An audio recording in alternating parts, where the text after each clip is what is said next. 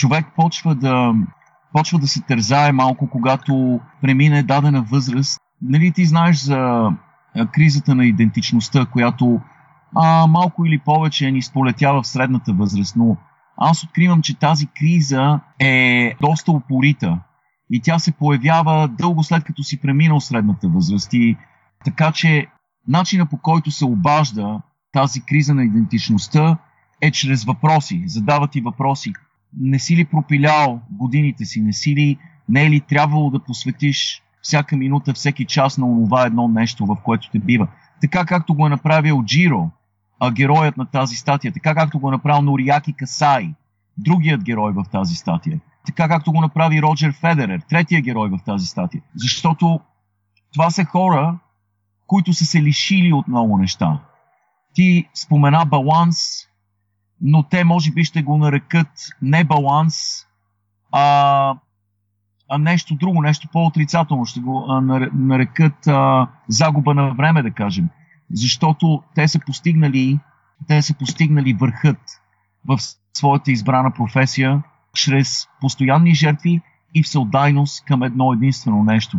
И така и съм и аз, защото понякога, докато тичам след топката, да кажем, а, защото аз все още се опитвам да играя баскетбол и футбол и така нататък, или докато се занимавам с нещо друго, си казвам, може би трябва да спра точно сега и да отида пред компютъра и да започна да пиша, да, да напиша онзи роман, който все го отлагам. Или да напиша историята за човек, която винаги съм отлагал отново. И, и както ти каза, някакси не съм готов да го направя. Не съм готов да обрека 16 часа от денонощието на писане, защото съм егоист по всяка вероятност, защото искам да прекарвам време с приятелите си, с родители, с а, близките си. Искам да, да се занимавам с игри все още, да бъда пакосник все още, понякога просто да мързелувам или да пътувам, а, да правя нещата, които са ми приятни. И може би нямам достатъчно силна воля, за да се обрека на това едно нещо, което знам, че е моето призвание и което знам, че е от полза. Не само за мен, но и за другите. Вие все пак твърдите в едно интервю, че най-важното нещо, което сте научили от баща си е постоянно да се усъвършенствате и постоянно да. се стремите да го правите. Така че все пак има развитие във вашия живот. Да, да. Да, това е нещо, което, в което винаги съм вярвал. Аз не съм вярвал в, а, 8-те семестъра или в 11-те години в училище. Аз съм вярвал, че училището и университета са цял живот. Цял живот. И мисля, че даже го бях написал някъде, че моята диплома ще бъде озаглавена скръбна вест. Защото, защото ще спра да се учи само тогава, когато съм в ковчега. Човек не трябва да спира да, да, да следва, да учи, да се обогатява, да се усъвършенства. Всъщност, това, което ни ограничава единствено е отреденото време, нашата преходност. Това, което ме тързае е, че имаме толкова малко време. Природата не ни е отделила достатъчно време, за да изпитаме, да усетим, да научим всичко около себе си. Има толкова много тайни в Вселената, толкова много неща, които никога няма да мога да науча. Просто няма достатъчно време. И затова, може би, страдам от информационна болест. Непрекъснато се озъртам, непрекъснато чета, гледам да попия нещо както вече говорихме за подкастинг и опитвам се да слушам колкото се може повече. Просто имам чувството винаги, че нещо някъде ми обягва, че ще остане нещо, което няма да науча. И това е хубав глад. Той някакси ме осмисля. И когато гледах филма uh, Jiro Dreams of Sushi, Jiro сънува суши, знаех, че трябва да напиша нещо за това, защото това беше човек, който е вече на 90 години, в момента е на 90 години и продължава да се усъвършенства. Нито за миг не е помислил, че е стигнал краят на планината, че е стигнал върхът, че се е изкатерил на най-високото място. Винаги смята, че има нещо още по-високо, върху което може да, се, да стъпи, да се качи. И това му дава причина да се буди всяка сутрин и да продължава когато човек изгуби мисията си и смисъла си, тогава идва смъртта, не когато умре. Нали? Аз това мисля, че съм го казвал и преди, но, но действително вярвам в него. И така че Джиро, непременно гледай филма, ако имаш възможност. И хората, които слушат а, този подкастинг, непременно открите документалния филм Jiro Dreams of Sushi и обърнете внимание на усмивката, с която завършва филма. Тази малка усмивка, която казва толкова много и общо взето това е, може би, философията ми в живота е, че не трябва да позволяваме на житейския цикъл да ни ограничи, да ни вкара в затворен кръг и да не ни позволява да го нарушаваме този цикъл и да продължаваме да се усъвършенстваме и да откриваме нови неща около себе си.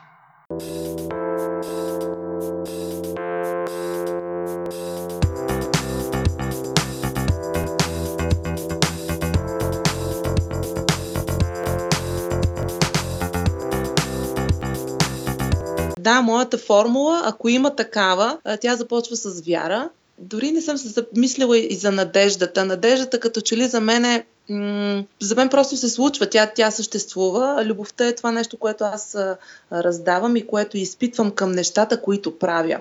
Така че формулата за моя успех или просто за, за, за моя начин на живот, това е да обичаш а, това, което правиш. И при мен никога не е било, не съм разграничавала работа с начин на живот. Доста спорни а, разговори съм имала с хората около мене, след като нали, се наричаме м- професионални спортисти, след като има тази думичка професия и професионалност, всеки мисли, че професията и личния живот са, са разграничава, се разграничават. При мен това не се случва, защото винаги професията, тя е нещо, което обичам и което извира просто от мен. Винаги е било така, е било с баскетбол и така, така са нещата и сега. А, така че това е формулата да обичаш това, което правиш, за да може никога да не усещаш, че работиш. И по принцип работата също е да изпитваш удоволствие. Да, това е много, добра, много добро наблюдение за детското, че не може да го запазиме. Не мисля, че не можем да го запазим, а просто сме прекалено сериозни и съзнателно не избираме да запазим дет, детското в нас, като си мислим, че сериозността ще ни донесе успех и повече концентрация. Абсолютно нормално е хората да не се съгласни отначало с моите думи, но м- всичко това, което говоря, Първото е, че аз обичам това, което правя, аз вярвам в това, което правя, но повечето от нещата и всичко за това, което говоря, аз съм научила от личен опит. Така че аз съм абсолютното доказателство и за това аз мога да говоря, аз единствено говоря чрез моята призма и чрез опита. Така че същото и това мое становище за забравянето на детското у нас е доста валидно.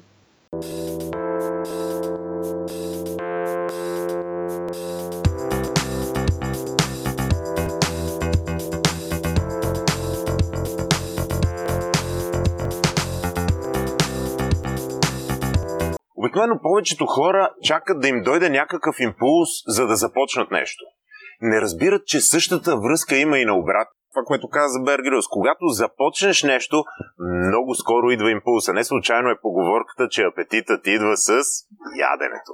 Защо? Защото е така. Може да не си много гладен, обаче когато ти замерише на тази твоя любима вкусна храна, о да, веднага се случва нещо различно. Така че започнете от някъде. Много хора ме питат какво е призванието ми, каква е мисията ми пробвай различни неща и някъде ще си толкова заплемен, че дори ще забравиш, че търсиш какво ти е признанието, защото непрекъснато ще правиш това нещо. Юли, искам се да те върна и за кариерата ти в, в покера. Да. А, ти споделяш, че причината, поради която си успял, че си фанатизирал, а това необходимо ли е за всяка сфера? Точно това си говорихме с, с Ники, с един приятел преди малко, че всеки човек има различен подход. И ако кажа, че е много хубаво човек да е пълен фанатик и буквално не само да живее това, което работи, а да го диша, това ще бъде моята истина. За мен най-ценното е човек да си открие неговата истина. Защото В някои неща хората сме много еднакви и в някои неща сме много различни. Аз лично, когато се хвана с едно нещо, аз съм all in. Аз непрекъснато, а аз, аз влизам в него, аз дишам него, аз, аз говоря за него навсякъде. Така че, а, когато започвах а, продължение 10 години и бях професионален покер играч, имам над 3 милиона и половина изиграни ръце. Това, ако го сметнеш за човек, за хора, които играят на живо, това са животите на 10 живи играча, които играят от 15-та си годишнина до стотната си годишнина всеки ден по 24 часа. Аз играх просто онлайн. Така че мога да кажа, че там имам доста голям а, опит.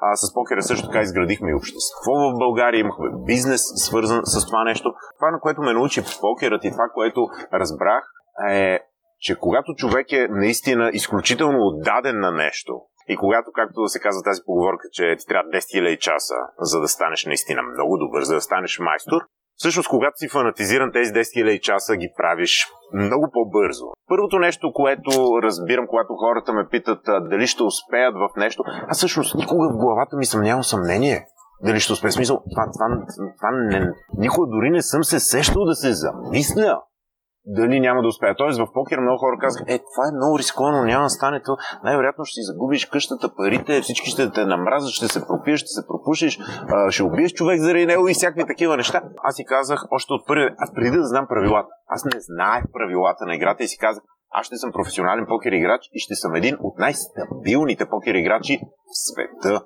не в България.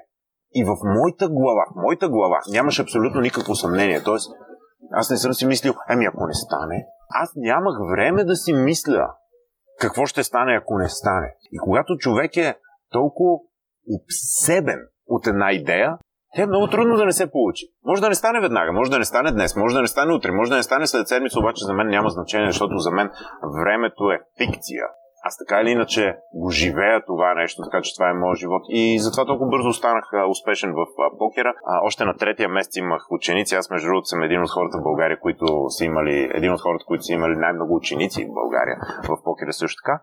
За мен много по-бързо се учи, когато ти буквално дишаш това, което учиш. Тоест, когато напълно влезнеш в, в нещата. Утре заминавам, между другото, на спортен лагер и ние 4 дни 4 дни с над 50 човека ще сме на морето и ще имаме по две тренировки на ден. Ами, като се замислиш, аз ще правя това непрекъснато.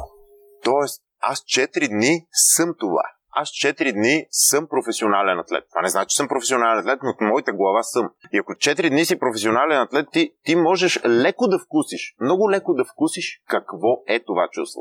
Също го направих, когато преди 3 години се състезах на републиканското първенство. Аз обичам, когато правя нещо, да влезна в дълбочина на републиканското първенство изобщо не беше лесно. Подготвях се една година, тренирах всеки ден по 3 часа. Дисциплината ми беше 400 метра спринт. И много хора казаха, е, ти си прекалено стар за това. Пусни се при ветераните, как ще се стезаваш с мъжете. Аз казах, тренер, не знам какво ще направят другите, но аз със сигурност ще ти донеса медал. Участвах в две състезания. На първото станах трети. Имах огромната чест и привилегия да се състезавам с най-бързия мъж за миналата година, световния шампион за миналата година. Направо ни издуха с него, нямаше смисъл дори да се състезаваме, но станах трети.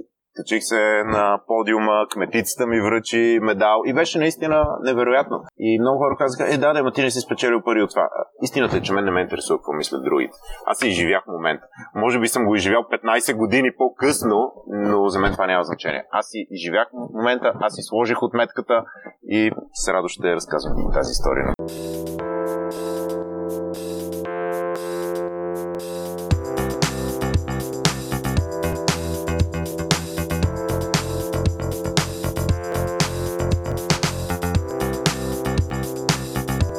Моята история с тези вещества започва доста отдавна.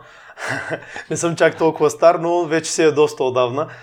Бях дете, още, юноша, бледен и родителите ми тогава, тогава бяха в развод. Аз го изживях така доста тежко, доста емоционално. В принцип съм доста емоционален и беше така нещо като шок за мен това, което се случваше.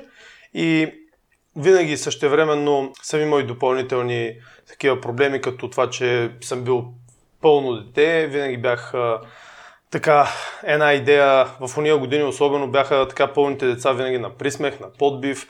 Съм имал проблеми с това нещо, трудно го изживявах. А, реагирах на това нещо нали, до един момент а, така като жертва, в следващия момент почнах да проявявам насилие, почнах да, да бия всякакви хора, които нали, ме подиграват и ме обиждат. Следващия момент обаче почнах се превръщам и аз в насилник. Всичките тези неща, свързано с развода на родителите ми, много ми тежаха. И постепенно се събрах с приятели, които употребяваха наркотици. И аз съм употребявал наркотици. Това не е особена гордост за мен, но алкохол постоянно, това беше всеки ден, цигари пушех колкото мога и повече и така нататък. В училище съм употребявал наркотици по време на учебни занимания. Заради тях и всякакви вещества, които приемах, правих още по-големи глупости, още по-гадни такива антисоциални прояви. Държал съм се ужасно с учителите си, с мои съученици. Ако някой от тях слуша това нещо, извинявам ви се много, защото знам, че това е наистина ужасно, което съм правил. Аз не мога да си го простя сигурно никога. Това беляза по някакъв начин целият ми живот по-натам. Изобщо бях в абсолютна дупка, честно казано. Това бяха нещата, които едва ли не ме караха да се чувствам готин, популярен, по някакъв начин нали, да притъпят това чувство на неудовлетвореност, което имах и то се трупаше още повече и още повече и още повече. И това, което ме измъкна от това нещо, беше спорта. Това беше спорта, затова аз винаги ще съм благодарен на спорта и ще мисля, че той е едно велико явление. Той не е просто физическа активност, а нещо много, много, много по-голямо, велико социално, духовно явление. Попаднах в фитнес залата м- с приятелчета, където си бяхме направили такъв а, импровизиран едва ли не състезание по лежанка, турнир по лежанка, където аз не бях никога пипал штанга в живота си. И дигнах малко повече от един мой приятел. Нали, историята е доста, доста колоритна, но не мисля, че е хубаво да я разказвам цялата в момента. Най-малко ще отнеме много време, защото така доста се вживявам. Но истината е, че тогава усетих адреналин, който не бях усещал никога в живота си. Когато вдигнах тези тежести, които никога не съм дигал, 50 кг бяха, три пъти ги вдигнах и се борих с цялото си същество, за да мога да я вдигна, за да дигна повече от него. Не знаех защо го правя, отвътре ми идваше, правя го, просто е така едва ли не на живот и смърт го възприех, че аз трябва да дигна повече от него. И за първ път усетих нещо много, много, много по-различно, което не бях усещал при всичките боища, при всичките надрусвания, при всичките глупости, които правех. Усетих едно истинско удовлетворение от себе си за първ път. След това получих едно одобрение от съучениците ми, почнаха да разказват тия истории, как аз съм вдигнал тия килограми, без дори да тренирам. И в един момент аз се почувствах наистина щастлив. Наистина щастлив не както като се друсах, не както като се напивах, не както съм, като съм набил някой, ами по съвсем истински различен позитивен начин. И това беше нещото, което ме накара да мисля за това, за нещо градивно. Нали? По някакъв начин аз да надградя себе си. И оттам вече почнах да посещавам залата във всяка удобна възможност, да правя някакъв спорт при всяка удобна възможност. И много, много, много скоро спрях всякакъв алкохол, наркотици, цигари, всякакви такива неща, защото започнах да чета книги по въпроса, всички възможни списания по въпроса, вестници, тогава беше, нали, това нямаше интернет, нямаше такива неща. Всичко търсих, намирах по въпроса, който мога да прочета. Просто бях обсебен от идеята наистина да стана много силен и много здрав и мускулест и защото виждах в това нещо, което ще ме измъкне едва ли не от блатото. И естествено там се казваше, че не трябва да се употребява алкохол, не трябва да се пушат цигари, трябва да се спазва режим и много бързо, така казано, обърнах палачинката. обърнах палачинката и то отведнъж, просто защото видях наистина смисъл видях наистина смисъл и станах обсебен от идеята да стана добър спортист, да стана по-добър в спорта. Нали? Силно казано добър спортист, защото в началото дори още не смеех да си го помечтая, честно казано. Но усетих, че това е моето нещо. Това е нещо, което дори без да съм тренирал, мога да бъда по-силен от човек, който тренира по някакъв начин от доста повече време. Нали, момчето, което, от което вдигнах повече, тренираше плуване в спортен отбор от няколко години, имаше оформена мускулатура, за разлика от мен, който бях пълно кюфте. Обаче кюфтето победи спортиста, без тренировка. Аз тогава си казах, опа, значи има нещо в мене. И нещо ме накара вече да, да се почувствам наистина щастлив. И наистина имаше нещо, защото много бързо напредвах, влагах се на 100% във всяка една серия, всяко едно повторение. Просто наистина това беше моето нещо. И много, много, много, много бързо започнах да покачвам сила, почнах да вдигам тежести, колкото вдигаха мъже на по 10 години по-големи от мен, много набързо направих мускули. Просто тялото ми наистина отговаряше по някакъв страхотен начин на това нещо и, и ми се отрази цялостно много по-добре. Продължих след това. Дойде ми самочувствие, започнах да тренирам вдигане на тежести, приехаме в Бургаския отбор по вдигане на тежести. И така, но това беше нали, първият етап, в който преборих наркотици, алкохол, цигари и всякакви такива вещества. След години отново имах етапи, в които съм ги употребявал. Просто аз си имам една така моя теория, че хора като мен наистина са предразположени към нещо такова. Просто целият ми дух е така някакси непремирим и постоянно, постоянно това е вътрешното желание за някакви екстремуми, някакво развитие. И забелязвам, че съм податлив към такива неща, когато съм престанал да се развивам, когато не се развивам, когато не правя нещо градивно за себе си. И примерно има ситуации, в които дори да си спортист или да си фанал някаква уж градивна за теб а, дейност, каквато спорта, нали, но си почнал да я правиш вече по навик, по задължение, а, не виждаш смисъла от това нещо, а не виждаш за какво се бориш. Не си удовлетворен от това, което правиш, защото наистина не виждаш неговия смисъл. Аз винаги имам нужда от смисъл във всичко, което правя. Бях изпаднал в един такъв период. Също времено работех работа, която не ме караше да се чувствам добре, даже напротив. Имах а, така проблеми с съвестта си на моменти, много сериозни. И пак бях се обърнал към алкохол и към наркотици. Това беше един период, който беше много тежък за мен защото нали, на външен вид изглеждах канара, обаче същевременно си бях алкохолик, честно казано. Аз се определям като такъв. Нали, 90% от българския народ го прави, между другото, и не се определят като алкохолици. За тях това е нормално. Нали? За мен не е нормално това нещо. И много ми тежеше. Но в следващия момент осъзнах откъде идва и се преборих с него. Истината е, че човек трябва да е като вода, както казва Брусли. Значи трябва да можеш да преливаш от едното в другото съвсем спокойно, да вземаш едната форма, от едната форма другата форма, за да не застоиш, за да не блатясаш. И тогава това за мен беше смяната на спорта. Просто в един момент реших, че силовия трибой, тогава тренирах силов трибой, бях достигнал до пика си, международни отличия, много сериозни резултати, бях един от най-добрите в България. Но първо физиката ми не беше това, което исках. Бях много едър, много здрав, много мускулес, много масивен, обаче си бях и дебел. Значи това беше нещо, което така и не бях успял да преборя от дете. Също времено нали, споменах за проблемите с а, съвестта си, които имах заради работата, която върша.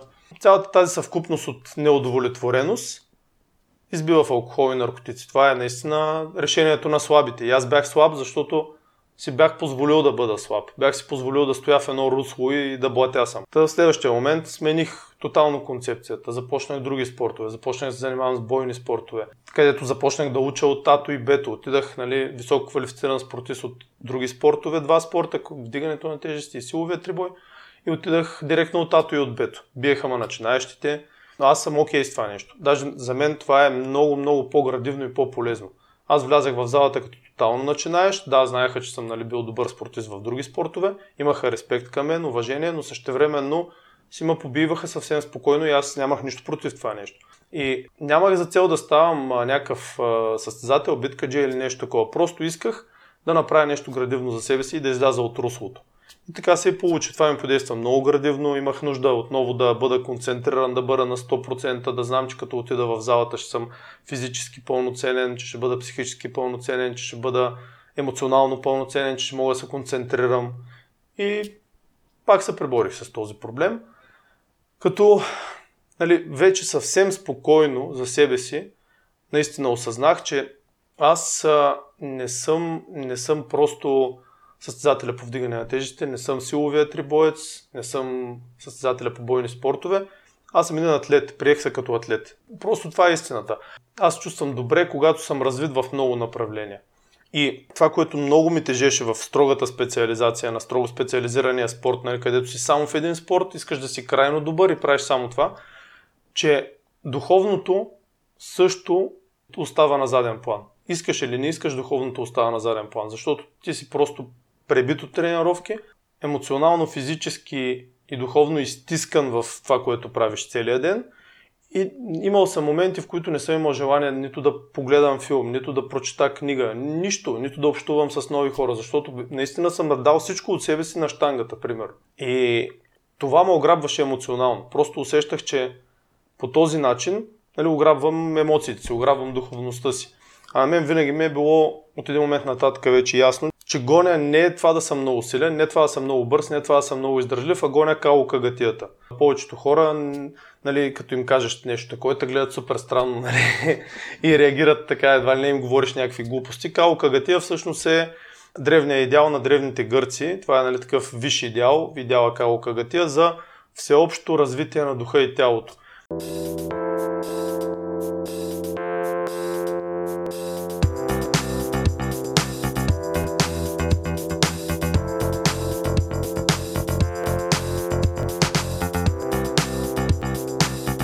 Пътища безкрай. Със сигурност има много хора, които са постигнали целите си, правейки компромиси. Със сигурност има такива хора. Най-вероятно са, може и да са мнозинство, откъде да знам. Така че наистина, пак казвам, това е много индивидуално. Да, не, говорим за твоето мнение. Но моят живот е минал по този начин, който казвам. С страх от това да направя компромис. Но със сигурност има хора, които може да са работили 5-6 работи даже, само и само да постигнат пак целта си. Но това не е компромис някакси тогава, може би. Тоест, ако твоето желание е силно, какъвто и да е, тогава може би не е компромис. Тогава е по-скоро средство, за да постигнеш мечтата си. Но понякога средството може да замести желанието. Така си мисля. Плюс това, в съвремето, когато не ти се дава много-много време, че всичко е презабързано и ако трябва да работиш по 10 часа на ден, примерно, за да изкарваш някакви пари, за да можеш с тях да живееш сравнително добре, примерно. Тогава става, може би, компромис, защото тогава няма да имаш никакво време за твоето си желание. И пак казвам, това е много индивидуално. Защото много ме впечатлява Кавка, който всъщност цял живот си е бил счетоводител. Това много ме впечатлява. И е бил прилежен, точен и се бил отдаден счетоводител. А пък в самотното време, което е прекарал след работа, всъщност се е потапил в своите фантазии. Така че ето друг вариант. Той ми се вижда малко страшничек. Обаче. Аз обичам живота и обичам живеенето и обичам да мога да се виждам с хора, да си комуникирам. Харесвам и да имам семейство, харесвам и да имам деца. Не бих заменил това в името на, на някаква слава. Така че Кавка по-скоро не ми допада тази гледна точка. Неговия начин, неговия избор. Добре, ако мога да префразирам въпроса, защо теб те е страх да направиш компромис? Има няколко проблема. Единият проблем е, че може да ми се ослади самия компромис и да загърба това, което сега правя, което е някакъв, всъщност може би не е точно страх, или по-скоро е глупав страх. Защото ако нещо ти се осъжди повече от друго, значи си окей okay да кажа. Според мен силното ми желание е да правя това. Моята работа ми носи удоволствие. И ми се струва, че ако започна друга работа, има риск да, да спра да се занимавам с това. Страх е. При всички случаи е някакъв вид страх. Но не съм се замислил точно. Защото ако почнеш работа и примерно изведнъж ти кажат един месец снимки еди къде си, какво правиш? Започваш да избираш, ако при избора можеш да вземеш и решение, което то няма правилно неправилно случая, но решение, което, е, което ще загърби точно това твое желание. Има го този момент. Защото киното, което ми е най-любимото занимание, ако е по-сериозна ролята, разбира се, изисква време. Изисква време преди снимки и то много. Изисква време по време на снимки. Ако участваш и по друг начин, може да изисква време и след снимки. Но говорим за много време. Защото ако човек не се отдаде изцяло на нещо, то има риск да е половинчат. Има го и този проблем. Някои от любимите ми неща, които аз съм правил, са неща, които съм се трудил много, които са ми отнемали огромно количество време, независимо дали са малки или големи. Защото се е случвало за нещо, което е 7 минути като крайен продукт, да съм отделял десетки дни. И то много часове в тези десетки дни. И това ми се струва, че когато направи човек компромис и започне нещо друго, може да не му стигне време да прави нещата, да прави нещата както иска. Не както трябва, защото не съм си, не е задължително условие, че нещо при всички случаи е хубаво, когато човек вложи много труд в каквото и да било. То ще даде плод. И този плод ще е симпатичен най-малко. И поне ще си личи труда, който е вложил. Обикновено хубавите неща винаги са благодарение на, на много усилие. Рядко е или случайно се случва да, да стане нещо хубаво без никакво усилие. И така, аз познавам много, много хора на изкуството, които, които са се отказали от изкуството. Най-вече поради факта, че то не ги изхранва. И това е много тъжно, но и е проблем в България. И е, може би, большинство. Защото дори тези, които упорстват, те пък страдат от недоимък. Пак казвам, огромна част от хората на изкуството в България. Единици са тези, които живеят околно, богато, но това е много малък, много малък процент от хората на изкуството живеят в лукс. Като малък процент, според мен са под 10% от хората на изкуството. Има някаква част, която крета някакси и има голяма част, която е на ръба. И това е много тъжно. Това не, не, нелогично просто даже. Нелогично е актьор в Народния театър да получава 300 лева заплата. Наистина нелогично това. Някакси не мога да си го обясня защо се получава това. Защо се получава, че един актьор понякога взима по-малко от, професия, която е техническа, например, в кино или в телевизия. И защо това се смята за нормално? Това най- не мога да си го обясня. Защото един филм без актьор, принципно не се сещам за такъв филм. Има няколко опита, които се сещам, но те са по-скоро към документаристика. Докато може филм без звук. Естествено, в сегашно време е трудна работа, но при добър сценарий всъщност има и съвременни филми, които нямат, нямат диалог. Не може без камера, разбира се. Филм, но може без кран, може без а, кой знае какво осветление и така нататък. Тоест, теоретично човек може, един режисьор може да се лиши от някакви изразни средства, но от актьор няма как да се реши. Няма как да има филм. А пък актьора често взима по-малко пари, отколкото техническите средства. Това е невероятно и е нелепо. Даже се случва, когато, примерно, се снима, да кажем, студентски филм, актьорите снимат без пари, като това е идеята на да се помогне млад режисьор. Но, примерно, техническите услуги си струват пари. И там има компромис, но той може да е някакъв малък. Може да има отстъпка, но тя ще е малка. Което е загадка, наистина, пак казвам. Изобщо в България 90-те беше много видимо.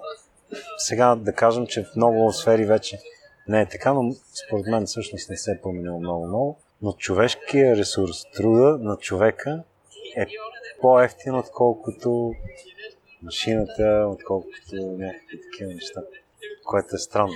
Има някакво неуважение към, към човек.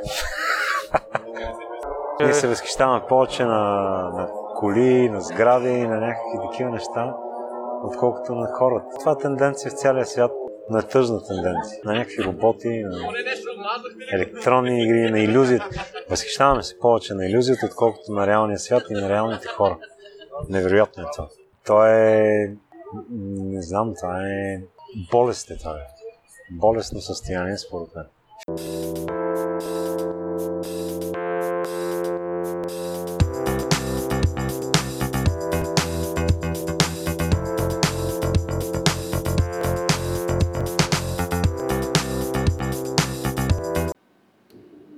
Аз всъщност никога не съм ги приемал за трудности сега, като се замисля.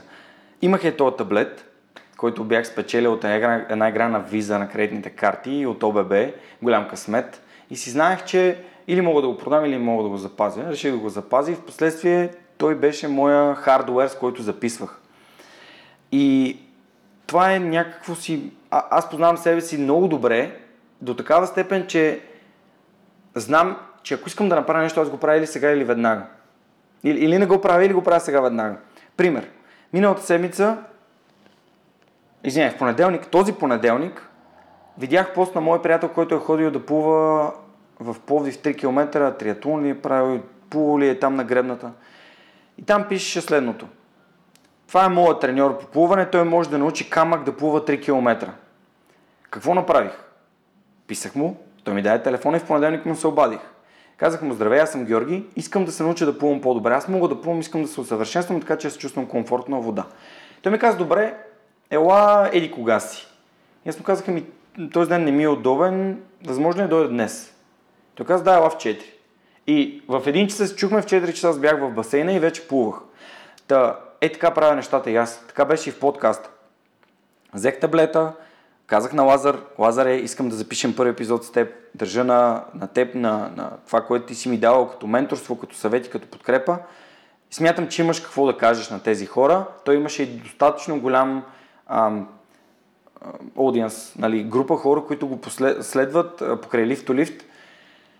И знаех, че тези хора ще оценят това, което, което правим, интервюто, което му задавам. Нямах никакви въпроси. Тоест аз отидох, сложих таблета и започнахме да си говорим.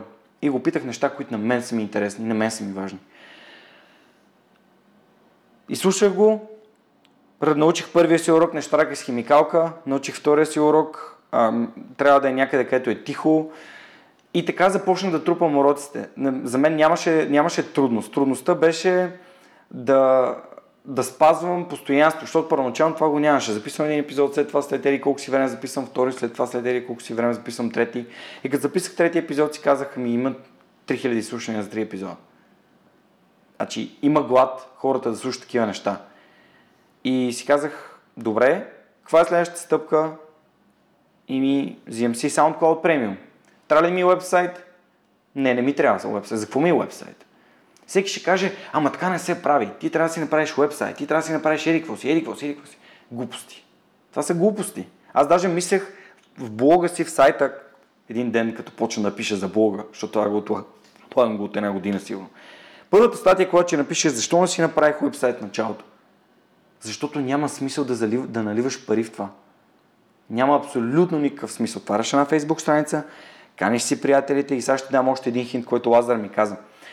Поканих някакви приятели в началото и на рождения ден на Данчо, това е септември, значи е било точно преди две години. И разказах колко ми е предстено да си каня приятелите вътре и той каза, защо? Ти вярваш ли в този проект? Аз казах, да. Той каза, а вярваш ли, че той наистина помага на хората? Аз казвам, о да. И той, еми. Тоест, ти нямаш нужда от някакви свръх неща, имаш нужда да вярваш в проекта си и да правиш малкото, което е необходимо. Нали? Всичко останало е бонус. Ето, в последствие се появиха супер хостинг. Казаха, искаме да ти подкрепим, искаме да те подкрепим, искаме да, да ти дадем а, хостинг.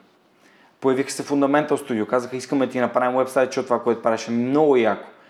И ето, появяват се хора, които те вярват в твоя проект. Ти няма нужда да, няма нужда да си чупиш главата, няма нужда да, да гладуваш и да караш на сандвичи, за да може проект ти да се случва. Когато ти влагаш сърцето си в този проект, идват хора, които казват, искам да ти помогна. И така нещата се случват. И това е съвсем конкретно, което ми се е случило на мен и мога да го докажа. Нали, това не е история, която се съчинява. Така че м- нямаше трудности. Всъщност трудност не знам дали беше трудност да живея в Германия и да записвам епизоди очи, очи в очи. За мен не беше трудност. За мен това беше една цел, която цел аз си преследвах. Пребирам се тук, приятелите ми се разсърдиха, за това, че не се виждам с тях и ми записвам и само се виждам с неда и айде в неделя и в понеделник обратно на самолета към Хамбург. Но това беше важно за мен. 52 епизода имам за миналата година, в които съм имал 51 гости. Един епизод, в който аз направих самари какво се случи първата година от подкаст. И ето ме сега, ти ме канеш за гост, аз се, много се радвам, че го правим, защото смятам, че имам какво да кажа и смятам, че това ще бъде полезно и на твоята аудитория, и на твоите приятели, които слушат подкаста, за да разберат какъв човек съм аз и да направят а, предположения, което е част от една моя любима книга, защото когато правиш предположения, е много вероятно да се поставиш в една много неудобна ситуация която ти не допускаш а, човек, който е стойностен и който може да ти помогне по някакъв начин, да, да сподели с теб това, което мисли. Ти просто се блокираш, казваш, а, не, той е конкуренция на Миро. Ми е, Миро, аз не съм ти конкуренция.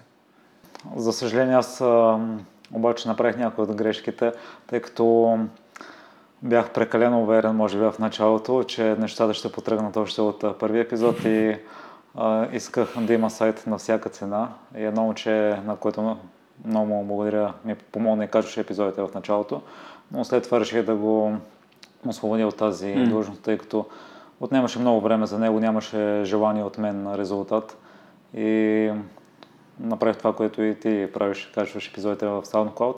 А, накарах майка ми да слуша всяка сутрин на твоите епизоди и вече замества сутрешния блок с свръхчовекът. Благодаря. А, според мен и според нея също ти си много амбициран свръхамбицията в даден момент може да изигра лош шега, според теб на човек? Не знам.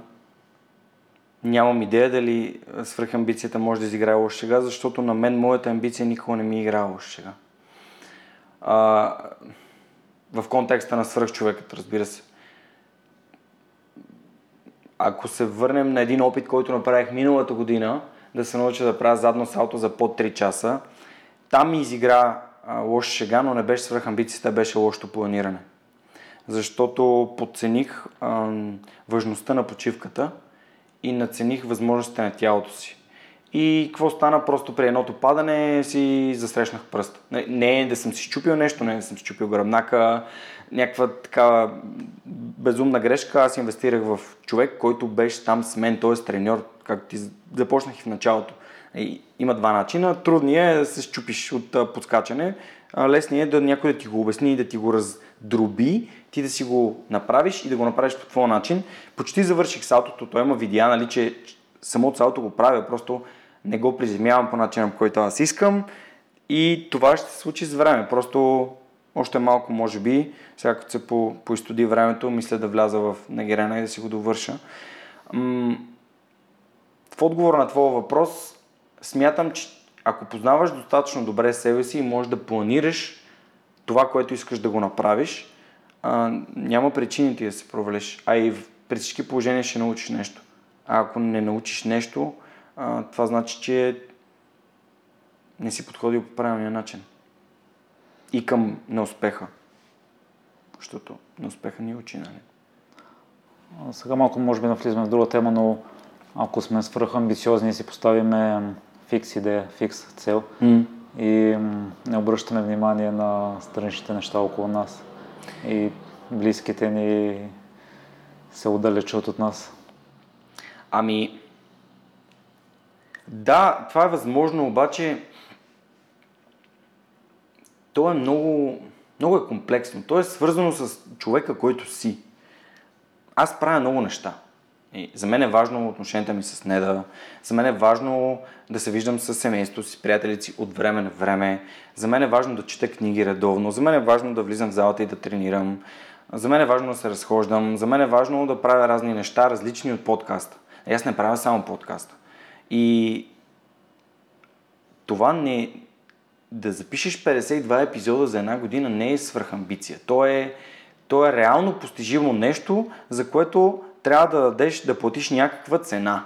Тоест, всяко едно нещо, което аз съм правил, откакто осъзнавам, че е трейд-оф, т.е. има нещо, което даваш, замяна на нещо друго, аз правя много по-осъзнати избори. Тоест, в момента, за да ти да си вкъщи за да записваме, не да е в другата стая, защото се върна от работа и не мога да я посрещна. Това е важно за мен, но мен ми е по-важно в момента да ти помогна на теб. Тоест, всичко е трейд-оф. И много е лесно да си намериш причини или оправдания. Ако нещо искаш да го направиш, ти го правиш. Е, шаблонно е клишето на Армин Ван... А, Армин Ван Бюрен. Слушах преди малко Армин Ван Бюрен. На Арнолд. You can have excuses or results, not both. Нали? Или имаш оправдание, имаш резултати. И, и е така. И ти винаги можеш да кажеш, ама ти си свърхамбициозен, ти си еди какъв си.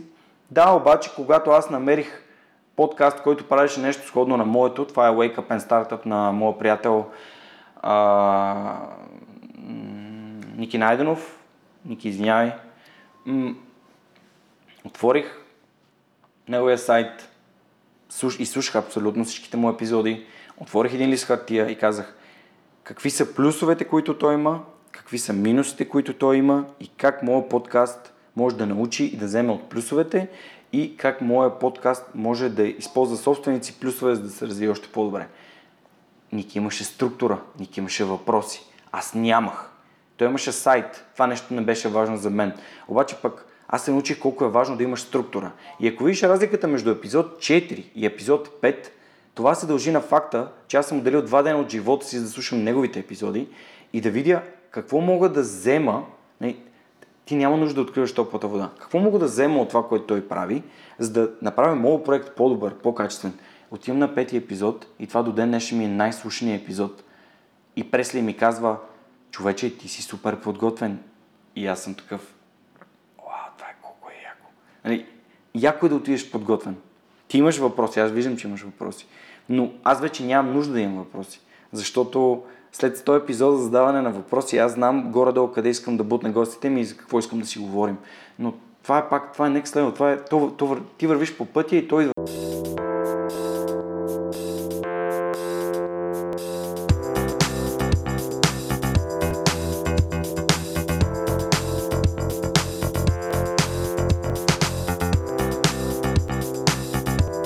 Еми, нагаждам се, как да ти го кажа.